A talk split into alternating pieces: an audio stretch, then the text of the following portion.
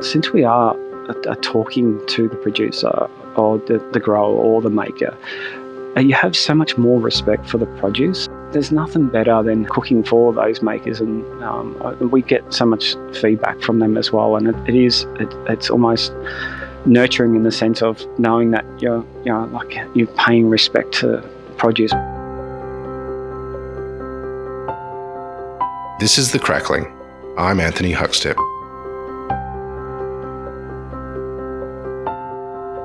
Local, seasonal, and sustainable food is central to many regional restaurants, and for Trevor Perkins, a nose to tail approach when it comes to meat and fish preparation is not only at the core of his local sustainability ethos, it's just the tip of the iceberg, too. Trevor, how are you? Yeah, very good, thank you, Huck. It's great to get you on the show. You've got an amazing little restaurant there that a lot of people in the industry talk about. Um, how are things going? Yeah, very good. It's it's uh, well, like we've been here for about close to seven years now, and it's yeah, it just feels like uh, it always was. You know, yeah, it's really good. It's so, it's known as or referred to as a regional restaurant, but you're only a hop, skip, and jump away from Melbourne. Tell us a little bit about where you are. We're just uh, uh just uh, about an hour and twenty uh, drive just down the M1, um, just to uh, Warragul, the local town, and then just probably five minutes heading up towards Korumburra on the Korumburra Road. Uh, just we've got a nice little rural setting here overlooking the Wild Dog Vineyard. Um, just a, it, it, feels like country, even though it's so close to the CBD. It's uh, just overlooking nice rolling hills and a vineyard. So, why did you choose that location? It was uh, going back. Uh, I've had another restaurant in, locally in town, and uh, took a bit of, of, a break once I sold that, and uh, started making some wine with um, Bill Downie and um, Patrick Sullivan, and just kind of um, kicking around the vineyards. And uh, so happened the, the lease come available for this site here, and then I was with Bill at the time, and inquired what they were doing with the restaurant, and that seemed it was up for lease as well. So, kind of seemed to be the the, the perfect um, timing in the sense of uh, yeah, um, like um, going into the or working around the vineyard with um, and looking at that side, and yeah, it just it's actually uh, a, a, bit of a life change for me because yeah, even working um, with the, the guys from the um, in, in, the winemaking and seeing that side, but also um, going back to almost farm produce and looking at the region. So, tell us a little bit about the region. You've got a great connection with the growers of the region. Do you have any sort of stories of um, sort of what's growing there and what you deal with? Yeah, I grew up down here in Gippsland, so uh, actually, um, like the, it's an amazing area for produce, and it's, it's probably known as the, the food bowl of Victoria. And, and so the connection with the farmers is probably the um, the more important thing that I've um, slowly grown uh, relationship with them over over time. So it's taken a long time to um, to do that. So uh, when I got back from, I, I, lived in Melbourne for a little while. Uh, so started. Uh, there was actually a local competition down here. Was um, uh, to actually write up a dish and source all the local ingredients and the wine to pair it, and then the finalists got to cook off at uh, uh, a local uh, food show. So that kind of got me started. Uh, that um, was early days, and then, but it kind of yeah, like once you start researching to to design a dish, a regional dish, uh, and then tapping into all the ingredients, and then yeah, to open up a restaurant, and then to pretty much go through the same process every day and talk to new suppliers and build a, build that relationship with them. So some of the suppliers I've had now going back, you know, 11, 12 years, so even longer. So yeah. It's fascinating sort of delving into that world of wine and then into the restaurant. Um, is there is there sort of an urge or a need for you to to cook according to sort of the wine that's produced? It's uh, it's actually, uh, as you know, like um, with wine, there's yeah, you're kind of drawn to uh, what you like in in a wine. So, uh, particularly down here, um, the Pinot Noir and Chardonnay is what the region's really known for. But there are so many other great varietals. But uh, uh, being a cool climate, it's the wines are shown like a, a lot lighter and um, brighter than you know, probably you know, yeah, other um, bigger and bolder regions for, for their wines. So I think that that definitely has an influence on the style of food that we pair, but also cook cook with them as well. So you mentioned the uh, wonderful producers and the connections that you've been fostering for a while now. Do you have any stories of uh, pig farmers and uh, pig producers that you connect with?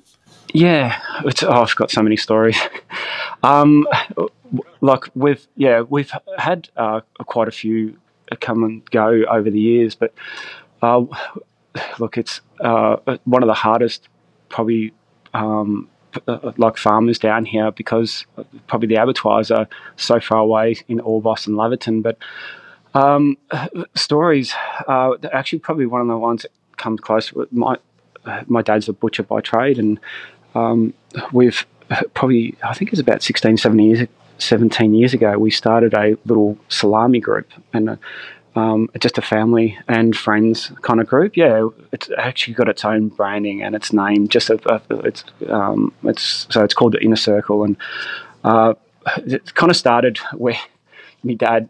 Uh, we were just playing around and um, we, we, made some salamis. We're talking probably 19 years ago, and then we started uh, doing a, like a capocollo, and then we thought, okay, let's do a whole pig, and and then we've got lots of friends in the family of different uh, cultures and nationalities that uh, we started trialing some of their recipes that they they gave to us, and so we set up this little group where it's um, and I had a lot of my hospo chef friends come along to it over the years as well, and it's become a little feature in the year. So we, it's just an annual salami weekend where we raise our own pigs, but we've also sourced some local farms to raise pigs for us as well, and and yeah, it's a three day festival where we kind of break it down and um, and every year it kind of changes the format a little bit, but it's um, yeah, but, but, traditionally it's uh, the salami weekend, so lots of salami and um, other uh, small goods. So, but yeah, it's uh, that probably um, some of the stories and memories I have of um, farming. It's um, uh, even raising pigs and going through that whole process of um, yeah, whether it's slaughtering and using the whole animal from nose to tail. So I think that started off a, a very early days, and that's kind of followed through to Hogget today. So yeah. What's what's your favourite part of that sort of uh, ritual, that salami making sort of weekend? Is there an aspect of it that you really like to sink your teeth into?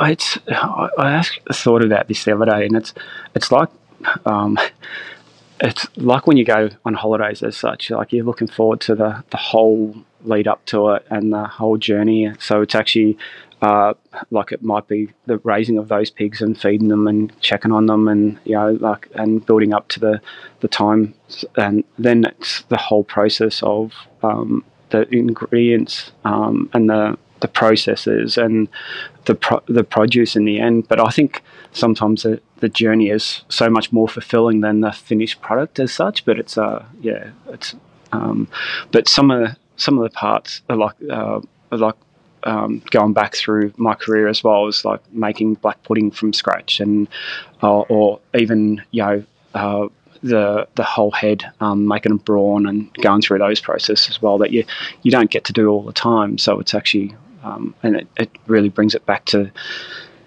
uh, what is it? Uh, old traditional techniques. That kind of that's what I, I, love about my my job as well. Is that um, it's yeah it, it's it's got so much substance and um, feeling to actually producing those products as well. You mentioned that part of the process was raising the pigs. What what what do you need from a pig in you know in the at the end product when you're about to make the salamis, like in regard to fat content and size, and what are you sort of aiming for? Yeah, look, uh, fat as uh, like uh, it's um, the the pork product itself. Like pork is the best um, for any kind of charcuterie. So um, if the fig, pigs are a little bit fatter, I'm not.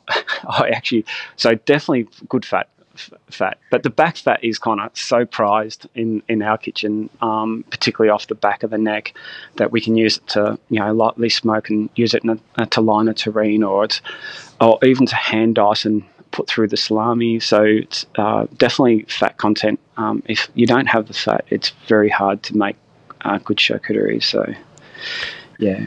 Well, I want to explore what you're doing in the kitchen there at Hogget uh, shortly, but take us back to when you were young. Um, what sort of role did food play for you growing up? Yeah, look, I, I grew up in Maui, um, which is probably half an hour from the restaurant. Um, and I, I, actually, my family's quite working, uh, like when I grew up, very much working family. So most weekends we actually jumped in the full drive and went camping or um, like surf fishing or um, uh, you know uh, saltwater fishing or hunting or trapping. So outdoors was a really big thing for us. So um, like even uh, mum always had a veggie garden, and so in food stories, it was always something um, that would either be um, caught or um, that's what I see. But coming from that, um, like a working family, it's like um, the food on the table was just you know substantial in the sense of you know really nice and wholesome. yeah, it was like a, probably lots of of pasta sauces and um, you know like roast. My grandfather was a um, an engineer, so um, we always had a good workshop. So uh, early days, like we'd have barbecues all the time over like on whether it was camping or when we went on holidays. So lots of uh, cooking over charcoal. I remember even at home. So um, that like within the family, I reckon we must have 30 barbecues. I reckon between my brothers and my, my parents and my cousins. So it's so yeah, not short of a, a, a barbecue at some stage or something grilled. But.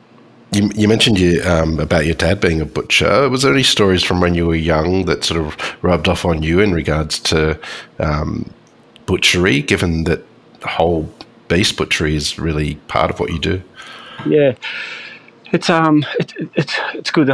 Dad comes past the restaurant quite often, and um, you can hear a couple of old stories of uh, yeah, some of some of the stories that he's you know, had over the times. But growing up, uh, it was always that Dad would get a lamb and break it down at home, and um, to you know, to, whether it's um, to put into the freezer or, but so butchery was yeah, around and it didn't happen all the time, but it was probably more when I become a chef, and even with the salami weekends and everything else, that we started doing more butchery together.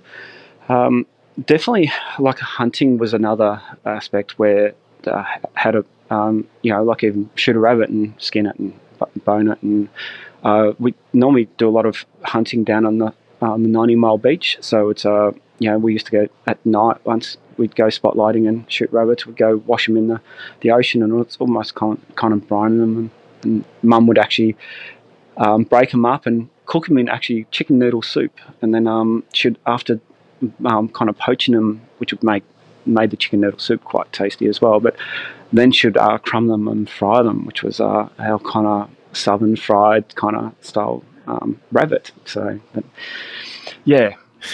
When did you first sort of start to get interest in interested in food and think of a career as a chef?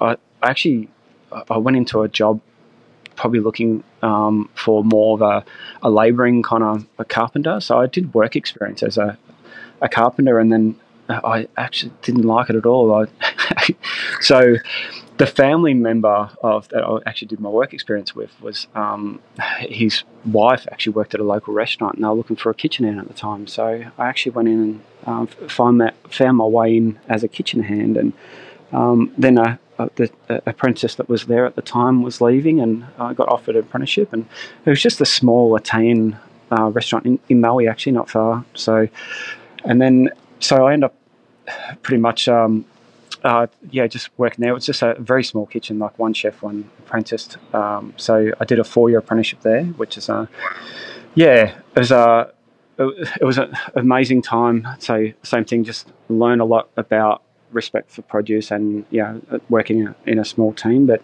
it was certainly eye-opening when I moved to Melbourne and worked through a few kitchens down there. So and um, it felt like a bit of a country apprenticeship and when I went to the city, it uh, pretty much started an apprenticeship all over again. So, yeah. Uh, uh tell us about that move. Um, what was it like for you to live in Melbourne, but also sort of what were the real important sort of venues and people to you as you built your career? It's yeah. I, I, started looking back then. I, looked at the Age Good Food Guide and uh, went. I wanted to work at a really um, good restaurants, but I actually went to do a few trials and I just wasn't happy. And then I come across uh, there was a restaurant called Sails in the Bay in Elwood Foreshore, and um, it's a seafood restaurant. Uh, yeah, amazing. They opened the doors up for me, and uh, same thing. Started at the bottom and worked my way through the kitchen, and uh, learned a lot about seafood cookery, which and you know breaking down and doing that, uh, making sauces from scratch, and it was like a really good foundation for me, uh, really good support. And then um, at that time, um, the, the, I, Paul Bocuse was actually closing in Daimaru, and Philippe Mouchel was opening up another restaurant uh, at Langton's, which is in um, Flinders Lane. So I got the opportunity to go across to work work at Langton's um, there, and that that was another. Uh, just a huge step for me in, in, the sense of to work in such a large brigade, but also you know a French um, yeah kitchen. It was, um, and Philippe Mouchel was just a, such a gentleman, and um, yeah, the style of food that he was doing at the time was so iconic. So yeah. As you started to build your career from there, um, where, where, did you go to? Once I finished uh, Langton's, I, I, actually did a little bit of agency work, um, just working around. So it's actually it was funny, but to walk into a different kitchen nearly every day was uh, yeah, it was yeah, it was fun, but also quite daunting. Um, I remember at the time I, I, got to work at I think it was the, the Age in, in town, um, just at, at, the cafeteria there, and the chef asked me to make scones, and I said, like I come from restaurant background, so I, I, wouldn't even know how to make scones at that time. So, but so I had to ring around, um, rang mum and asked her for a scone recipe, and so yeah, but uh, so going from yeah. Um, just found it uh, difficult sometimes to work in. Um, and the same thing on, on the other hand, went to work at a hospital that was doing so much covers, you know, like so many preparation. Um, yeah, it was cooking for like 400 was like the other extreme, like coming from a, a small kitchen and um, making, you know, maybe a couple of litres of sauce to then making you know 100 or 120 litres of sauce was a complete you know talking about blocks of butter and you know uh, vats of milk. So but um, after I finished there I uh, helped a, another friend open a, a, restaurant in, in the CBD and um, I actually saw probably one of the most daunting things was a, a failure of a, a, restaurant which is um, um, was always in the back of my mind of um, you know like um, how much effort it takes to um, not just be a good chef, but to run a business. So, and then, so after that closed, I ended up um, taking on a job as a, um, a, head chef at a. That's my first head chef role at um, Kingston Heath Golf Club in in Melbourne, which is um, a very iconic um, golf club. But yeah, so that was really good um, working in that environment um, around the rest of the team. Got to play a bit of golf, which was. Um, well, what was the what were the challenges of that sort of head chef role for you in that environment? Uh, it was I was fortunate enough that uh, like there was starting off a new brigade and uh, working around uh, the style of business and service was a, definitely a lot different to what I'd come from as well. But um, same thing. I always had a, uh, the really good discipline, and um, the general manager there at the time was uh, amazing um, in the sense of uh, gave me free will in the kitchen. Um, so yeah, definitely building the team and having the support there from management was a, a great thing. I, I remember he uh, talking to me about um, cost control and lots of other aspects of business, and then uh, started to get me head around uh, more than just a chef, but also same uh, looking looking at from a management and uh, leadership role. So, so yeah, it was uh, it was actually um, a great great time in my career to actually then um, kind of fill those gaps that um, that you know gave me more skill sets to then continue not only to grow as a chef but also a manager. So. Tell us about the move back to the region that you grew up in. When when did that come about, and why did you do it? Yeah, I've actually had um, my second uh, son um, almost due in uh, t- uh, 20, 2003. So decided uh, we both come from Gippsland, so um, to move back down um, and be closer to the family was uh, pretty much the re- reason. And then, so it was really difficult move back at that particular time. Uh, it was almost for me a bit of a time warp in the sense of uh, like coming from um, doing my apprenticeship in the country. So then coming back to that same environment felt like it hadn't changed in you know the, the culinary. Um, so looking for work was really difficult to had all these skill sets and, um, knowledge, and you know just wanted to you know, find a kitchen to kind of cook in. So it took me a little while, but I ended up finding a, a, a job at um, the Traff Pub, which is a little um, just on, on the highway going through Trafalgar, and the owners there at the time gave me some free will, and I found some really nice young apprentices there. So, um, and started to fill and build a, build a bit of a brigade there, and um, just doing really good food um, on a bistro kind of a pub level. But um, I think that's some of the best food when it's done well. So. At the top of the show, you mentioned about the closing of your restaurant in town. Tell us about um, creating it and what you did there.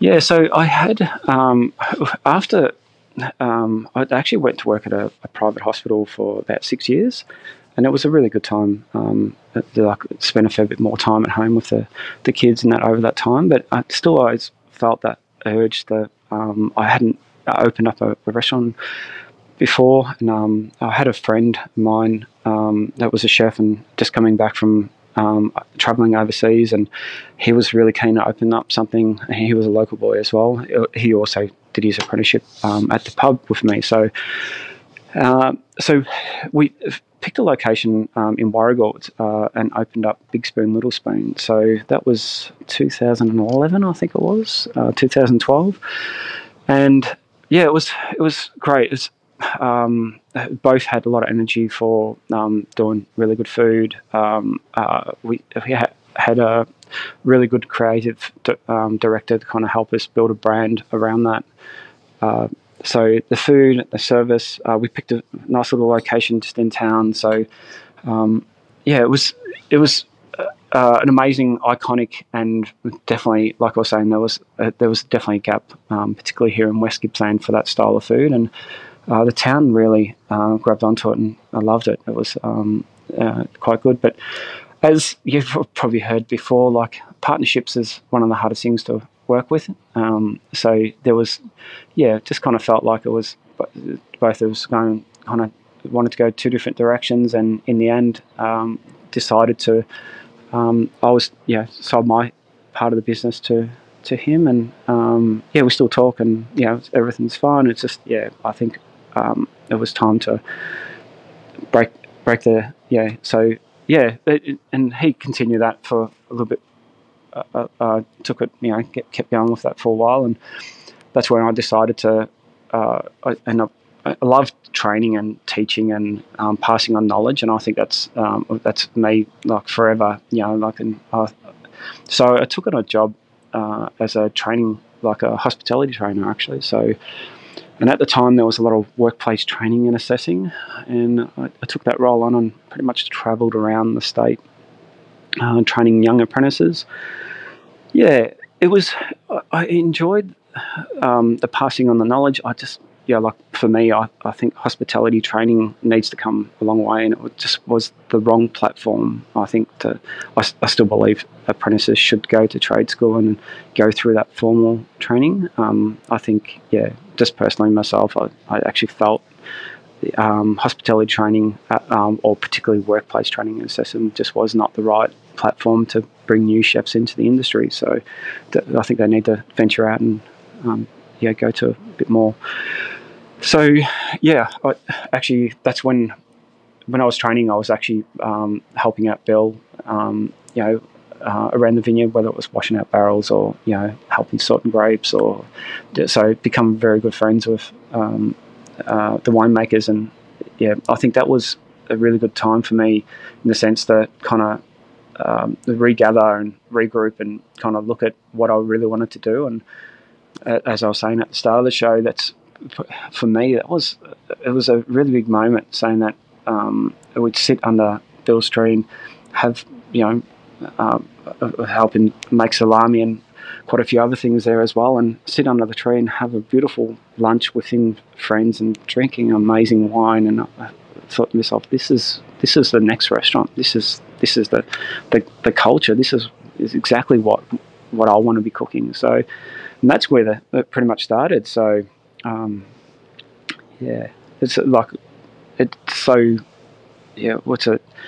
Um, for me, I think that's what cooking is. You know, like cooking uh, for enjoyment and that, um, like saying about um, that holiday kind of feeling and sense of it's all about the the journey. You know, it's like uh, yeah. The nose to tail is at the heart of what you do. Tell us a bit about how you run a menu, and you know, getting in a whole pig, for instance, and utilizing it across a menu. Yeah, so when we first opened, it was it was uh, pretty much a, a la carte style menu, and uh, we always had a, a, a, option on the menu. Uh, let Trev cook for you. So, and even when we had Big Spoon, Little Spoon, we had the um, the chef's menu type type arrangement as well, which gave us a little bit of you know like um, something we can actually pull a menu together, which is not technically on the me- on the menu. So it kind of had its own.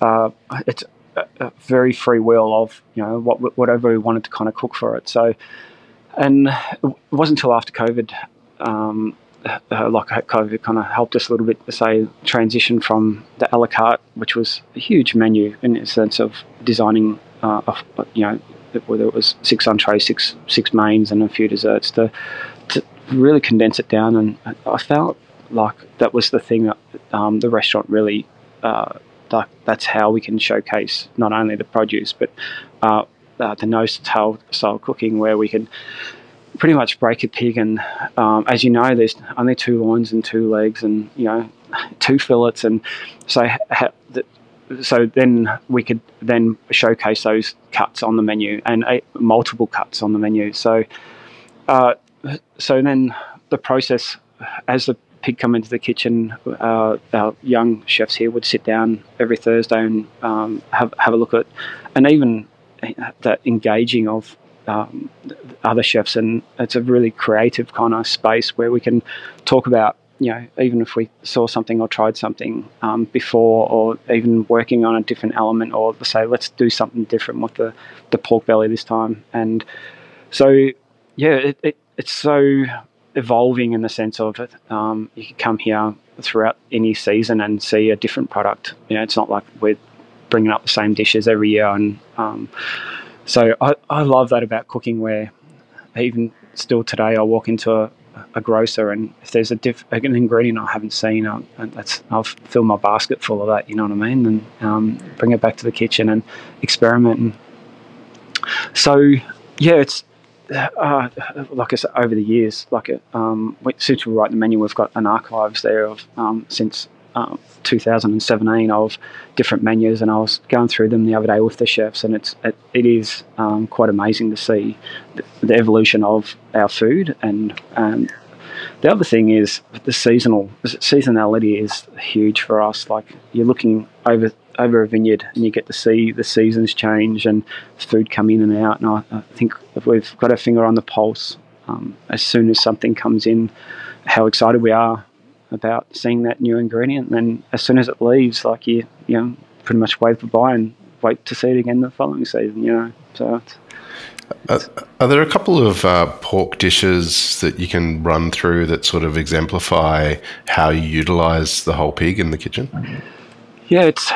I actually, I'm a big fan of old cookbooks, and uh, like when I, was, uh, actually one of the dishes I love is um, when I was working with Philippe Mouchel, he did a, a stuffed pig trotter, and uh, the force meat and the, the whole process of braising and picking the bones out, and um, the the force meat was actually just a little bit of pork, uh, cream, uh, shallots, um, blanched and diced mushrooms, a touch of um, nutmeg and like a pate spice, and then that was stuffed inside the pig trotters and then wrapped in crepinette and um, braised in a really nice aromatic stock. So, same like that dish is um, so rewarding and it's so gelatinous and um, like a really nice winter kind of dish where it's you're looking for that. But even well, like we've made similar, but like little boudins that we serve with the pork of that same kind of not the whole pig strata, but um,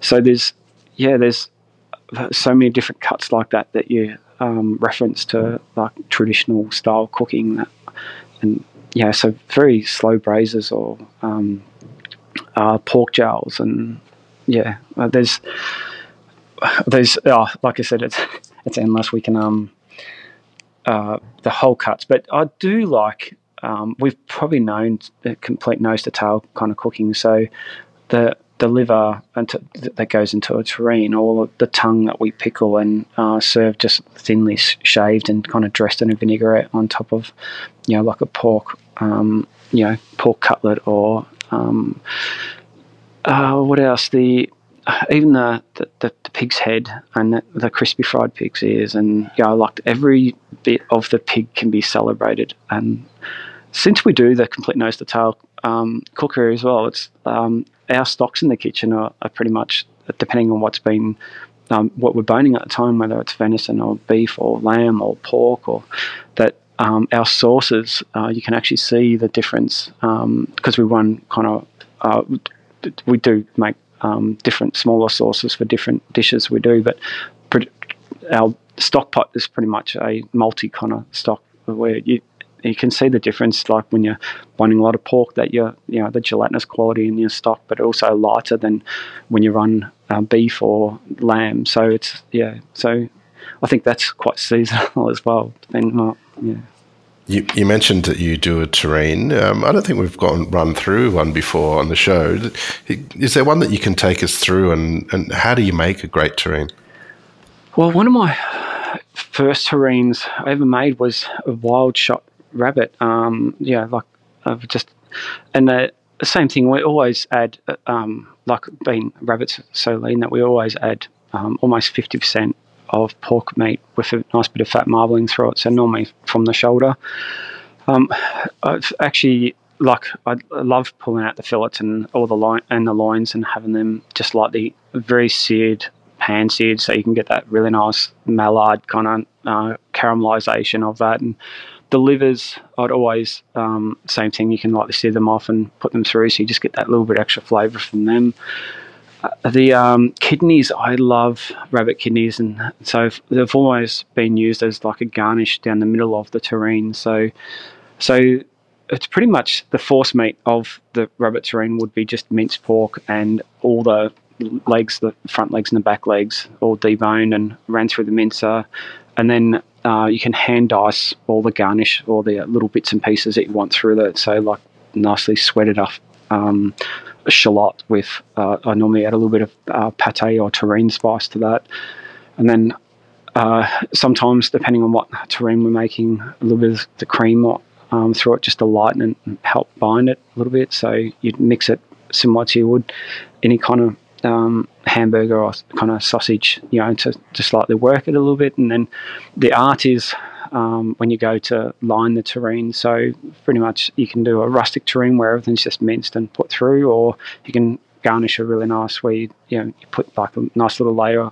Uh, you layer the line the terrine mold with whether like I said at the start of the um, podcast, the um, nice bit of back fat or uh, pancetta or you know bacon, um, ox tongue, or you know any kind of. So you line the terrine mold and then go through um, delicately placing a little bit of force meat and you know having your loins and some other um, you know garnish that you really want to feature in the terrine and and then um, yeah lightly poach it uh, in the, the terrine mold in um, in an oven until it's cooked through um, and then that's it once it uh, normally the terrines actually the seasoning is super important that um, when you try the meat uh, the, the, the force meat before cooking it should have that nice saltiness to it. So, because it is served uh, cold um, or you know, not cold, but um, nice temperature, that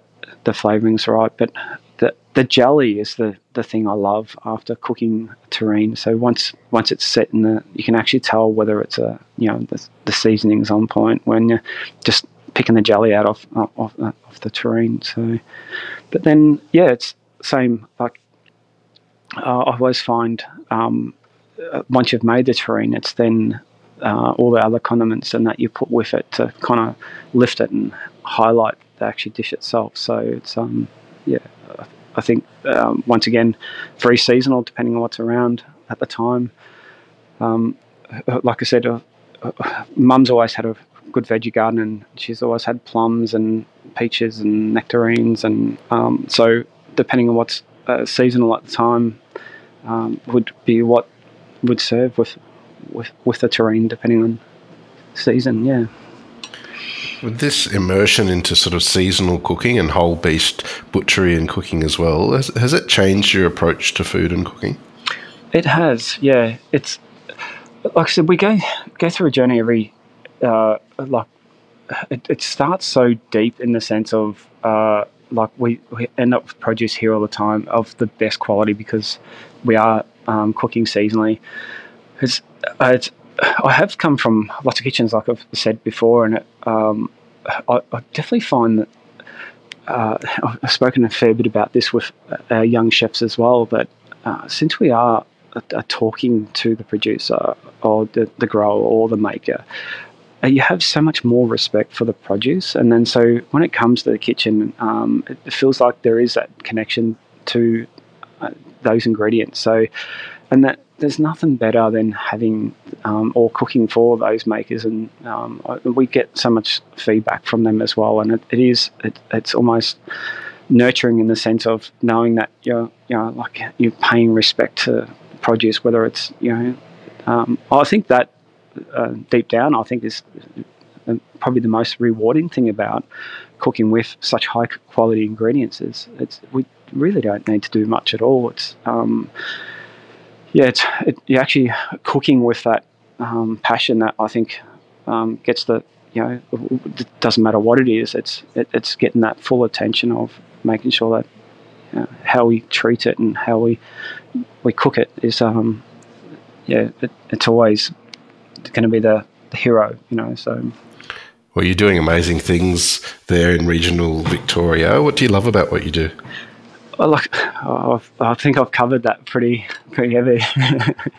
it is uh, like I've uh, the passion I have um, not only just for um, cooking and doing what we do here at Hogget. It's it is uh, the team that I work around every day. That we come into the kitchen and um, we cook, you know, cook and enjoy stories and that whole. Uh, I think it is um, a very family kind of orientated um, environment where it, it is I think uh, pushing ourselves in the sense of you know we've got so much opportunity there to cook what we really want to enjoy. Um, with I've, i love old cookbooks and um, reading, and I'm a bit of an old, bit of a dinosaur when it comes to that. Um, but I, I, still love flicking through books and having a look. And I think um, back from my time as a young chef, like there wasn't um, a lot of probably Instagram and all the social media they have these days. But and looking deeper into more my love for you know provincial French cooking and you know uh, you know so I've got some really old cookbooks there, and I'm still really I feel that's my goal is you know like to cook honestly, you know like just um, the foundations of cooking and and still you know through our kitchen I think um, we look at how we're doing things and um, improving our cooking ability and yeah so looking at looking at produce and looking at the it changes all the time as well. So that's that's the thing. It's um it's something we're doing this week. We we we uh, change it up and we'll be cooking something next week. So I think it's evolving in that and I think yeah that's really I think how I, I'll, I wouldn't do it any other way. So it's it's it's hard work and I think as a chef it's um working on new dishes and um, going onto the menu almost immediately is probably a little bit vulnerable in the sense of you know we don't have a test kitchen or we don't have, it is uh, cooking and um, using our ability to uh, to cook well I think is you know and yeah like we even once we've designed the dish, it's that fine tuning and um, tasting and you know like really enjoying what we're cooking. If we, you know you know making those micro adjustments all the time. So. Well, Trevor, it's an absolute honour to have you on the Crackling today to hear just a part of your story. Um, please keep in touch and we'll catch up again soon. No worries. Thank you very much for the opportunity. This is The Crackling, a Deep in the Weeds production in partnership with Porkstars. I'm Anthony Huckstep. Stay tuned as we catch up with some of Australia's best chefs and pork producers to discover what makes Australian pork so special.